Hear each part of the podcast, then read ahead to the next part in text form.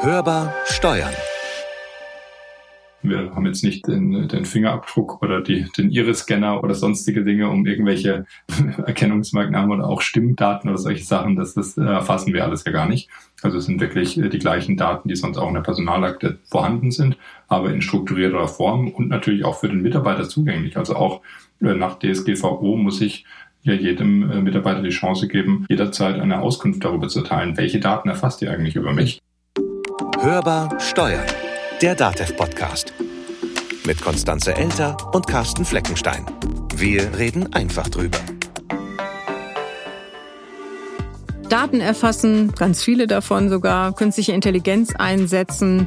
Personalsoftware kann heute schon eine ganze Menge. Das hat Hanno Renner, der CEO von Personio, ja gerade beschrieben. Und die Frage ist natürlich dann schon, was mit den Daten dann so passiert. Also auf jeden Fall sollte man vielleicht das mal beobachten, was da überhaupt alles erhoben werden kann und was man dann wirklich erhebt, um eben arbeiten zu können. Manche Unternehmen haben dann schon recht fragwürdige Methoden, wenn sie biometrische Daten erheben und das dann verkaufen als Mitarbeitermotivation. Also bei Canon zum Beispiel, die haben einen Sitz in China und dort dürfen Angestellte nur noch ins Büro oder die kommen nur noch ins Büro, wenn sie vor der Kamera lächeln. Wie jetzt? Wie wird denn das festgestellt? Also die haben da echt KI-betriebene Kameras an den Türen angebracht und die erkennen dann, ob Mitarbeiterinnen oder Mitarbeiter eben lächeln oder auch nicht. Und dann kommst du nicht rein, wenn du nicht lächelst. Ja, kein Lächeln, kein Zutritt. Musst du nicht arbeiten und nicht an der Besprechung teilnehmen. Das ist ja mal eine ganz neue Methode, um eine Besprechung zu vermeiden. Aber gut, kriegst du dann auch kein Geld, wenn du nicht du, arbeitest? Das weiß ich jetzt wiederum nicht. Also wahrscheinlich wird dir die Zeit dann abgezogen, weil du nicht gelächelt hast, konntest nicht arbeiten, kriegst auch kein Geld. Keine Schräg. Ahnung. Da wird der Montagmorgen echt zur Challenge.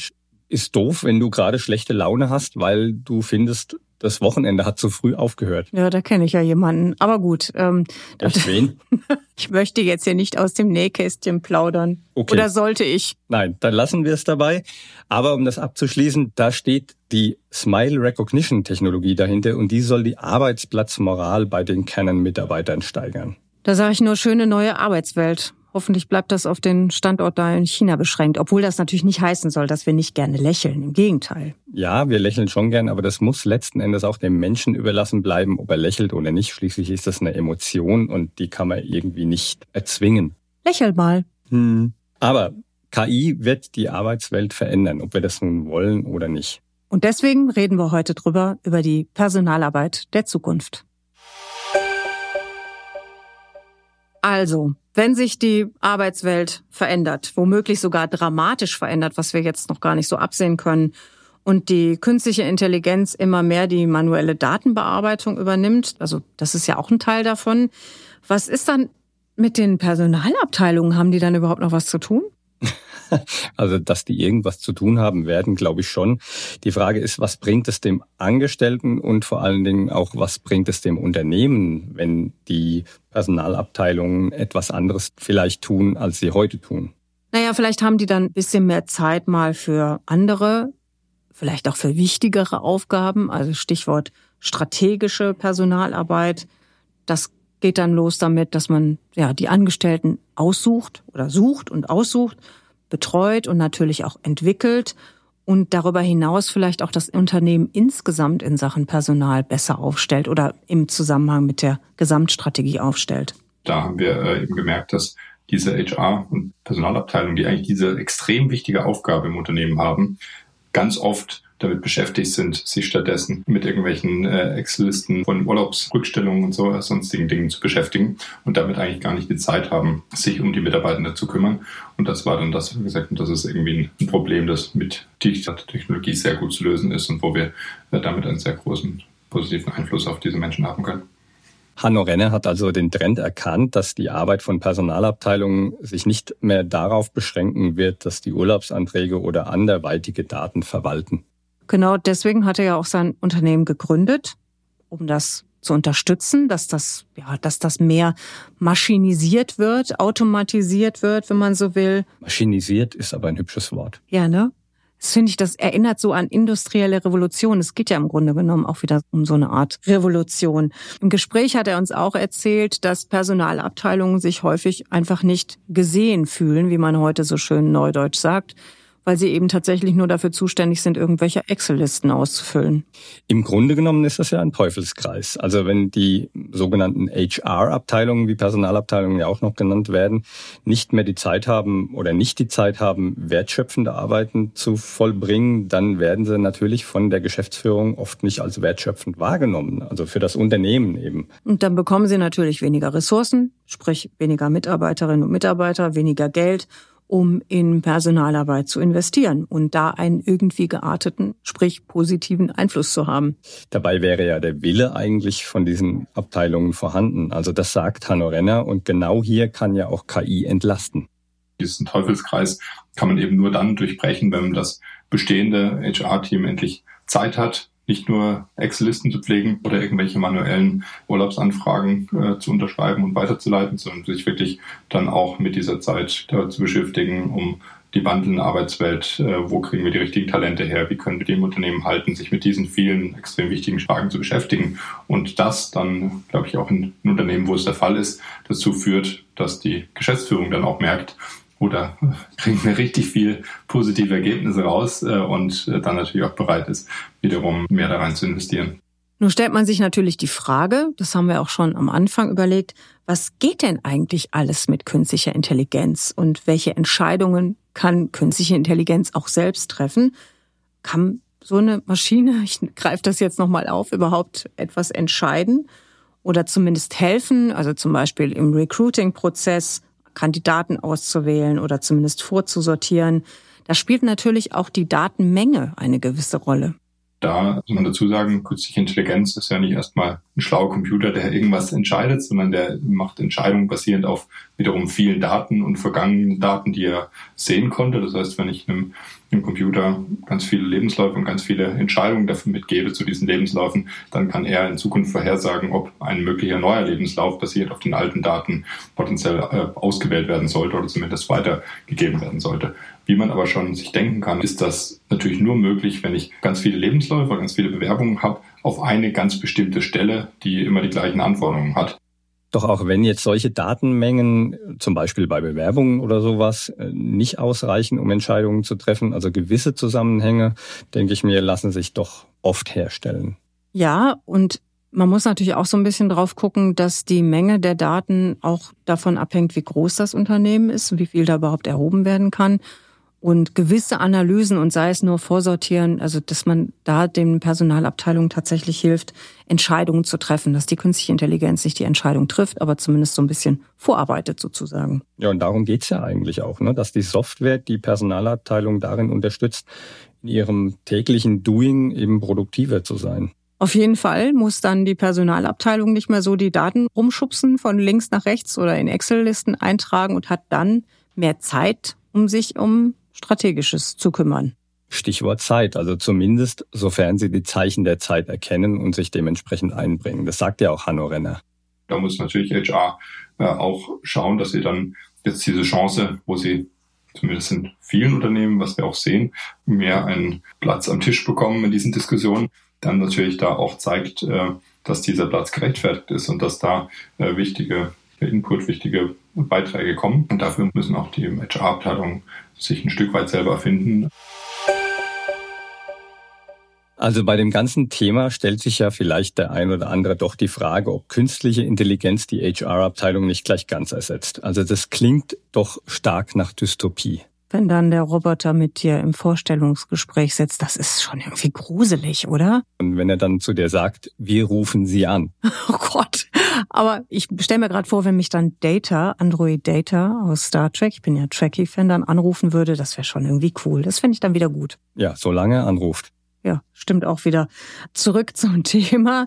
Also das beim Thema künstliche Intelligenz so in vielen Bereichen diese Befürchtung mitschwingt, da könnte man durch Technologie ersetzt werden. Das kann ich schon nachvollziehen. Und auch, dass man so sich fragt, diese Daten, die da so erhoben werden können, was wird damit gemacht und braucht es das wirklich alles so? Ja, das ist eben die Frage, ne? was möglich ist. Das wird ja oft auch eben gemacht. Also grundsätzlich wird sich KI weiterentwickeln und dann wird es eben immer mehr Möglichkeiten geben, was man tun kann. Und es wird auf jeden Fall die gesamte Arbeitswelt verändern. Und in welche Richtung diese ganze Arbeitswelt sich so entwickeln könnte, darüber haben wir mit einem Experten aus der Wissenschaft gesprochen. Hörbar im Gespräch. Bei uns zu Gast im Podcast ist Stefan Kaiser. Er ist Professor für Personalmanagement und Organisation an der Hochschule der Bundeswehr in München. Hallo, Herr Kaiser. Guten Tag, hallo. Wir sprechen heute über Trends im Personalmanagement. Also ganz übergeordnet fangen wir vielleicht erstmal damit an, welche Trends herrschen denn zurzeit in Sachen Personalmanagement vor? Also das ist tatsächlich so, dass es im Personalmanagement sehr viele Trends gibt äh, seit vielen Jahren und man muss aber dabei auch aufpassen, nicht blind Managementmoden zu folgen. Es gibt sicherlich einen großen Trend, der mit dem Schlagwort New Work verbunden ist. Das ist der Trend, dass sich Arbeitswelten insgesamt stark verändern. Das hängt zusammen mit veränderten Vorstellungen von Beschäftigten, mit Entwicklungen zur Demokratisierung auch im Unternehmen hin zu hierarchiefreieren Unternehmen und auch mit Begriffen wie zum Beispiel Purpose. Die Beschäftigten wollen also auch den Sinn und Zweck ihres Tuns verstehen. Äh, sie arbeiten also nicht nur um Geld zu verdienen, sondern sie möchten also einen Beitrag leisten zur Gesellschaft. Das sind so, sage ich mal, gesellschaftliche Trends, die das Personalmanagement aktuell beeinflussen. Jetzt sind mir zwei Stichwörter vor allen Dingen hängen geblieben, die Sie genannt haben. Das eine ist das Stichwort Management-Moden und das andere ist das Stichwort Demokratisierung. Sie haben ja selber schon gesagt, dass sich äh, die äh, Gesellschaft auch in Unternehmen und in der Personalführung und Personalmanagement abbildet. Ist das denn überhaupt möglich? Eine, ja, wenn man so sagt, eine Demokratisierung in ein Unternehmen hineinzutragen mit all den Auswirkungen auch auf Arbeitsformen, auf das, was Sie genannt haben, New Work und so weiter. Oder, und da komme ich zum zweiten Stichwort, ist das dann vielleicht doch nur eine Managementmode? Natürlich gibt es eine Lücke zwischen der Rhetorik über diesen Themen und der Realität, wenn man in die Unternehmen hineinschaut.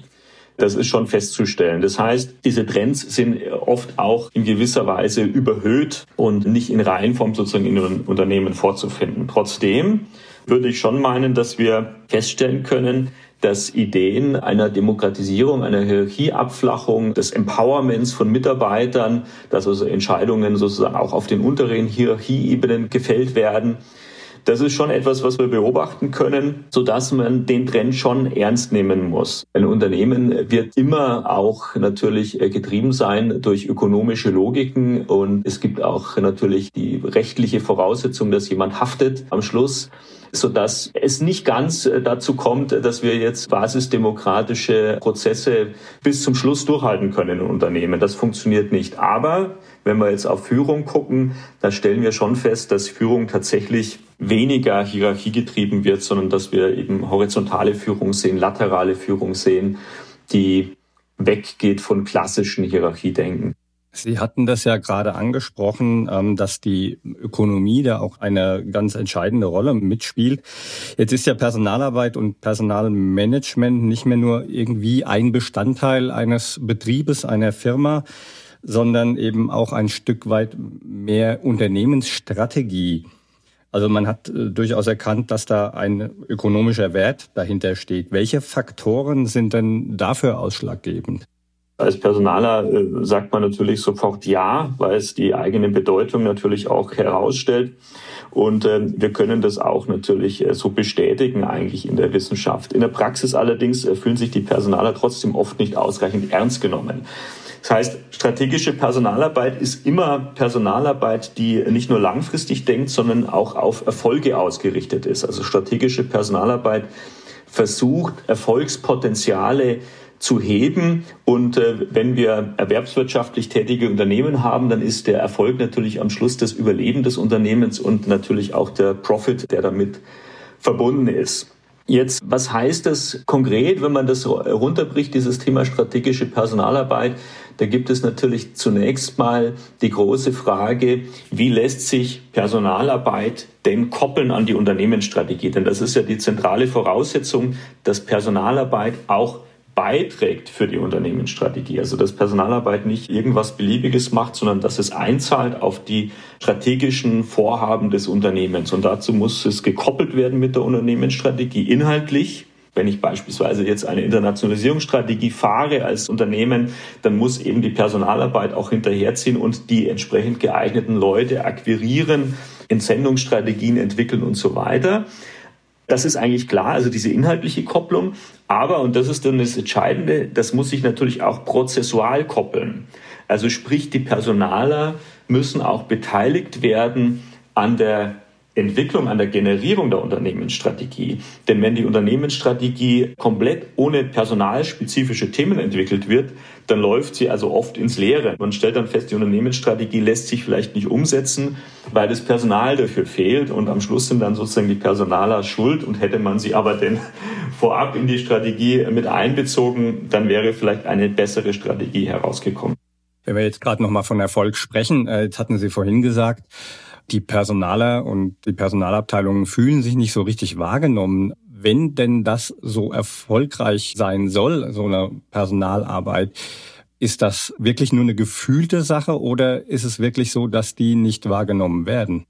Also es ist sicherlich so, dass das von Unternehmen zu Unternehmen auch sehr unterschiedlich sein kann. Es gibt äh, Unternehmen, die haben sehr starke Personaler, die sind auch beteiligt an der Unternehmensstrategie, die reden auch mit und die fühlen sich dann sicherlich nicht benachteiligt. In vielen Unternehmen ist es aber tatsächlich so, dass Personalfunktion ein stiefmütterliches Dasein fristet.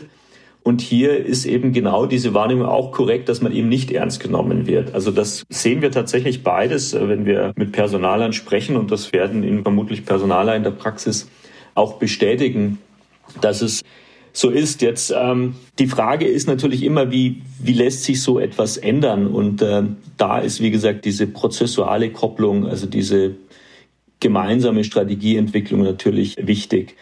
Wenn man jetzt auf die Führungskräfte guckt, kommt noch ein weiterer Aspekt hinzu, der erscheint mir schon auch sehr relevant zu sein, dass natürlich Personalarbeit ja nicht nur durch das Personalmanagement im Sinne der Personalabteilung getan wird, sondern dass ja auch jede einzelne Führungskraft selber äh, sich als Personalmanager fühlen kann. Das heißt, auch die Führungskraft macht Personalmanagement. Ja, sie motiviert ihre Leute, entwickelt die Leute und so weiter, so dass Personalarbeit insgesamt natürlich äh, sich nicht reduzieren lässt auf die Personalabteilung. Das ist also auch ein ganz, ganz wichtiger Aspekt, wenn wir über den Stellenwert von Personalarbeit sprechen. Heißt umgekehrt, jede einzelne Führungskraft muss sich auch Zeit nehmen für die Personalmanagement-Aspekte, die eben im eigenen Bereich vorhanden sind. Kommen wir vielleicht mal zu dem Punkt äh, der eigentlichen Personalarbeit. Und da ist ja momentan die Digitalisierung bedingt vielleicht auch durch Corona ja im Fokus stehend. Welche Vorteile bringen denn solche digitalen Lösungen für Arbeitgeber jetzt erstmal mit sich, unabhängig davon, ähm, was die Mitarbeiter oder Mitarbeiterinnen jetzt davon haben? Wenn wir über Personalarbeit sprechen, haben wir eine ganze Reihe an, an digitalen Lösungen, von so großen Softwarelösungen bis kleinen äh, Detaillösungen, die tatsächlich die Personalarbeit selber digitalisieren. Ja, ich denke zum Beispiel an Dinge wie Online-Recruiting, äh, Online-Eignungsdiagnostik, die ganze Digitalisierung von Verwaltungsprozessen, elektronische Personalakte und so weiter und so fort. Das führt in der Personalarbeit selber natürlich zu einer Entlastung von administrativen Aufgaben. Das führt zu einer Beschleunigung, zu einer Effizienzverbesserung und so weiter. Und das sind sicherlich Vorteile, die dann auch sich in den Kosten natürlich auch niederschlagen und die auch dazu führen, dass Personaler eben weniger administrativ arbeiten müssen, sondern sich tatsächlich auch den strategischen Fragen zuwenden können. Das ist der eine Ast der Antwort. Der andere Ast der Antwort ist, dass sich natürlich nicht nur das Personalmanagement selber auf neue digitale Lösungen ausrichten kann, sondern dass sich die Arbeitswelt insgesamt aller Beschäftigten stark digitalisiert.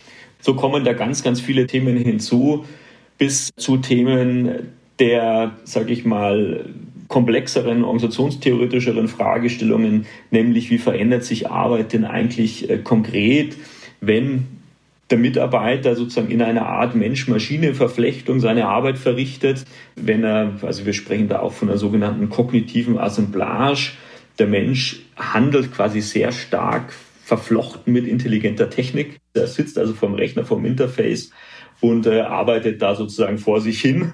Und äh, da haben wir ganz, ganz viele Konsequenzen, die wir beobachten können. Das geht also hin von einer Überforderung bis zur Unterforderung. Das geht von äh, einer Arbeitsentlastung bis einer Arbeitsüberlastung, Arbeitsverdichtung.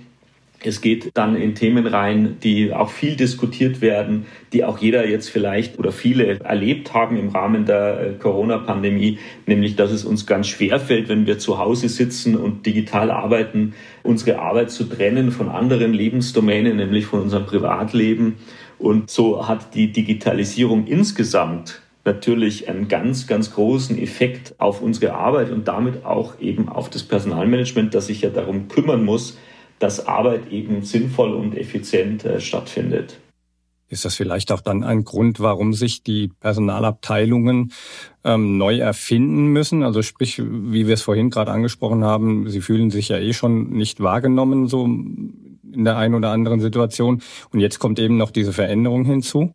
Also das ist richtig. Ich denke, Personalmanagement, Personaler haben in der jetzigen Situation einen ganz großen Veränderungsdruck. Und äh, man muss auf diese ganzen Trends unbedingt also reagieren und auch schnell reagieren. Und man muss sich damit beschäftigen. Also ich denke, es gibt da einen starken Veränderungsdruck und äh, die Gefahr, die so ein bisschen im Hintergrund vielleicht auch zu sehen ist, ist, dass man vor vielen, vielen Jahren, also das ist, äh, wenn ich das jetzt richtig mich entsinne, das ist in den 90er Jahren, wurde ja bereits schon diskutiert, dass sich Personalarbeit komplett virtualisieren lässt. Also sprich, wir haben zwar Softwarelösungen für Personalthemen, die werden aber nicht mehr von einer Personalabteilung gemanagt, sondern im Grunde genommen in der Breite von den Führungskräften im Rahmen einer, wie ich es vorher, glaube ich, schon mal erwähnt hatte, nämlich egalitären Professionalisierung. Also sprich, die Führungskräfte machen die Personalarbeit unterstützt durch digitale Technologien und ich brauche dann eigentlich keine Personaler mehr. Wie gesagt, wird seit den 90er Jahren diskutiert äh, und äh, bisher hat es nicht stattgefunden. Ich glaube auch nicht, dass es in, in Zukunft wirklich stattfindet. Aber diese Abgrenzung und diese Idee, auf was konzentrieren wir uns eigentlich als Personalmanager, das ist schon ganz, ganz zentral und ähm, hängt dann eben dann auch damit zusammen, zumindest jetzt in den großen Unternehmen, wie organisieren wir eigentlich Personalarbeit? Also es gibt eben unterschiedliche Bereiche dann, die wir im Blick haben müssen, von der eher administrativen äh, Personalarbeit bis hin eben zur strategischen Personalarbeit.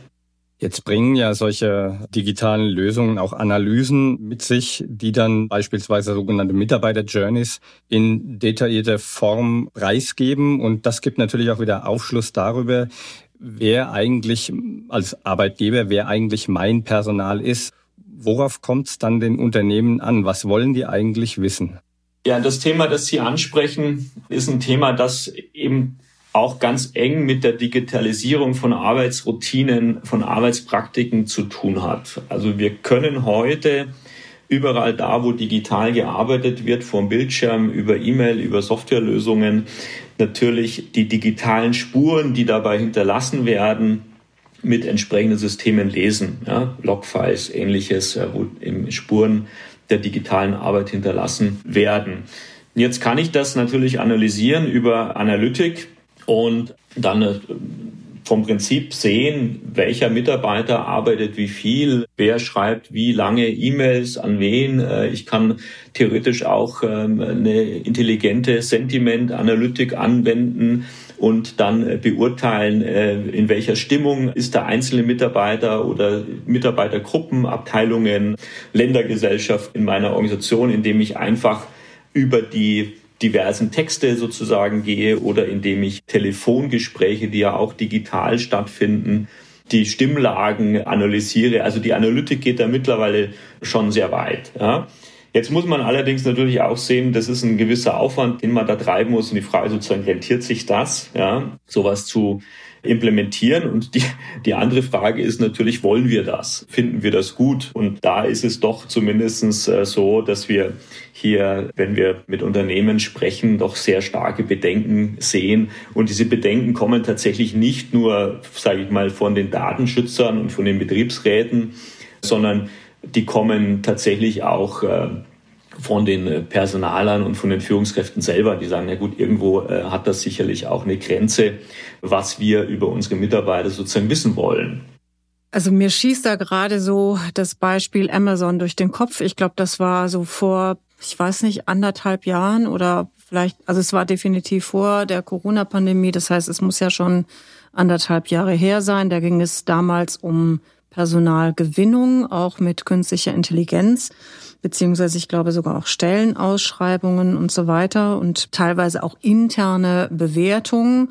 Das lief dann nicht nur mit künstlicher Intelligenz, sondern dass auch Kollegen sich gegeneinander bewerten. So kann man es, glaube ich, wirklich sagen. Ist es denn tatsächlich so, wenn Sie sagen, in Unternehmen ist das auch auf der Führungsebene durchaus kritisch betrachtet? Muss man da noch mal nach einzelnen Unternehmens- und vielleicht auch Branchen, Größen und Arten gucken? Oder ist das tatsächlich inzwischen Konsens, dass man das nicht will? Und noch eine Frage hinterhergeschoben, könnte das vielleicht nicht doch irgendwann auch eine Managementmode sein? Und dann sind wir wieder beim Anfang. Ja, also das, da möchte ich nicht falsch verstanden werden. Also ich glaube nicht, dass äh, das eine Managementmode ist. Also die Analytik in Bezug auf Arbeit und Personalthemen. Diese Analytik kommt. Also das sehen wir ganz deutlich. Es gibt ganz viele Lösungsanbieter äh, weltweit, äh, die das auch schon einsetzen. Es gibt ganz simple Matching-Algorithmen, die Stellenanzeigen mit Lebensläufen abgleichen, die auch eingesetzt werden. Und es gibt auch äh, natürlich gerade in der Eignungsdiagnostik ganz, ganz viele Tools, die versuchen zum Beispiel Persönlichkeitsmerkmale entlang der Stimme oder entlang von bestimmten Eigenschaften, die man beim Spielen von Computerspielen zeigt, äh, zu messen. Also das gibt es, das kommt, das wird auch genutzt mittlerweile. Es ist also nicht so, dass das überhaupt nicht stattfindet. Ich denke nur, wir müssen klar sein, sozusagen, wo die Grenzen sind. Und äh, da ist meiner Meinung nach die Diskussion äh, noch nicht beendet, äh, wird vermutlich auch nie beendet sein, weil sich ja die Technologie auch äh, permanent weiterentwickelt.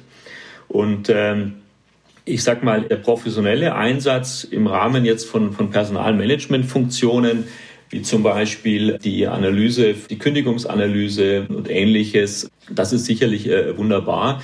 Es gibt dann aber eben auch Beispiele, wo man festgestellt hat, es funktioniert nicht ganz so gut. Und ich denke, man muss eben mit dieser ja, nicht ganz eindeutigen Situation umgehen, dass wir einerseits Möglichkeiten haben, hier jetzt Analytik auch auf Personalthemen anzuwenden, auf der anderen Seite eben dann auch Grenzen setzen müssen. Und das ist ein ganz wichtiger Punkt. Und was noch hinzukommt, viele dieser Angebote sind am Schluss dann methodisch doch nicht so einwandfrei, wie das die Anbieter vielleicht in, in Prospekten darstellen. Und also aus Gesprächen mit, mit Unternehmen weiß ich schon, dass man dann teilweise auch enttäuscht ist äh, von dem, was die Tools tatsächlich können. Also dass sie dann doch nicht ganz so viel können, wie sie versprechen. Aber die entwickeln sich weiter und dass das kommen wird an verschiedenen Stellen in Unternehmen, da bin ich mir schon sehr sicher. Und wie gesagt, viele Unternehmen setzen das auch schon ein mittlerweile. Brauchen wir dann, wie in anderen wissenschaftlich fortgeschrittenen oder fortschreitenden Bereichen, vielleicht auch einfach mal ethische Leitplanken für den Einsatz von künstlicher Intelligenz in diesem Bereich? Ja, brauchen wir unbedingt. Die gibt es zum Teil auch schon. Also es wurden auch schon hier äh, Kodizes entwickelt, Versuche unternommen. Es gibt eine ganze Reihe von Forschungsvorhaben, die sehr kritisch damit auch umgehen. Das ist, wie gesagt, die Herausforderung, dass sich die Technologie so schnell verändert. Ich kann Ihnen mal ein Beispiel geben, wo das klar wird, auch auf der betrieblichen Ebene. Jetzt sehen wir eine Softwarelösung, die implementiert werden soll und die hat bestimmte Möglichkeiten vielleicht der Analytik. Und jetzt äh, ist es so, dass diese Implementierung äh, natürlich mitbestimmungspflichtig ist und äh, es wird deshalb also eine Betriebsvereinbarung geschlossen und äh, man stellt dann aber natürlich fest, dass permanent diese Software abgedatet wird durch den Hersteller. Und man müsste jetzt im Grunde genommen für jedes Update, dass er wieder neue Funktionen mitbringt, wieder eine neue Betriebsvereinbarung schließen. Und das ist die Herausforderung sozusagen in der Praxis vor Ort, dass man sagt, verstehen wir überhaupt, was diese Software kann? Also es sind sehr, sehr umfangreiche Analysen, wo man dann im Grunde genommen eigentlich externen Sachverstand hinzuziehen muss, um überhaupt zu verstehen, was Softwarelösungen konkret tun und können. Und das ist, wie gesagt, für mich jetzt so eine Herausforderung, wo ich mir denke, wir brauchen das, was Sie angeregt haben, wir brauchen eben diese Richtlinien, die auf einem abstrakten Niveau sind, um die dann auf die konkreten Fälle leicht anwenden zu können. Na, sonst, sonst funktioniert das nicht und ich muss immer wieder sozusagen die Welt neu erfinden. Also denke deshalb diese Idee, Ethikrichtlinien Leitlinien zum Umgang mit künstlicher Intelligenz im Personalbereich sind schon sehr wichtig. Stefan Kaiser, vielen Dank für das Gespräch und wir freuen uns, wenn Sie auch vielleicht in einem der nächsten Sendungen mal wieder mit uns vor dem Mikro stehen. Ja, vielen Dank. Hat mir Spaß gemacht, mit Ihnen zu sprechen. Tja, also was glaubst du? Wo stehen wir in fünf oder zehn Jahren? Ich kann mir das ehrlich gesagt gar nicht so richtig vorstellen, weil man ja immer schon denkt, das, was jetzt möglich, also was theoretisch möglich ist, das hast du ja vorhin schon gesagt, das wird auch meistens gemacht, aber ich möchte das, glaube ich, nicht. Obwohl das mit dem Lächeln, um das nochmal aufzugreifen, also dass man lächelt, wenn man ins Büro kommt, es ist zumindest ein sympathischer Ansatz. Also wenn man lächelnd durch die Firma geht, dann macht die Firma vielleicht irgendwas richtig. Erzwingen würde ich es nicht. Nee, aber drehen wir es um, dass die Firma dafür sorgt, dass die Mitarbeiterinnen und Mitarbeiter lächelnd durchs Unternehmen gehen. Das wäre dann wiederum was, was ich gut fände. Das hast du schön gesagt. Das war Hörbar Steuern, der DATEV Podcast. Abonnieren Sie uns, teilen Sie uns, empfehlen Sie uns weiter und bewerten Sie uns im Podcatcher Ihrer Wahl. Natürlich gerne mit fünf Sternchen und wenn es Ihnen gefallen hat. Sie können uns auch eine E-Mail schreiben oder Ihren persönlichen Roboter dafür engagieren und zwar an podcast.datev.de. Oder Sie rufen uns einfach an unter der Telefonnummer 0800 082 6782. Da antwortet Ihnen dann auch eine Maschine und Sie können Ihre Sprachnachricht hinterlassen. Mein Name ist Konstanze Elter. Mein Name ist Carsten Fleckenstein. Wir wünschen Ihnen eine gute Zeit. Bleiben Sie optimistisch. Und hören Sie wieder rein. Hörbar Steuern. Der DATEV-Podcast.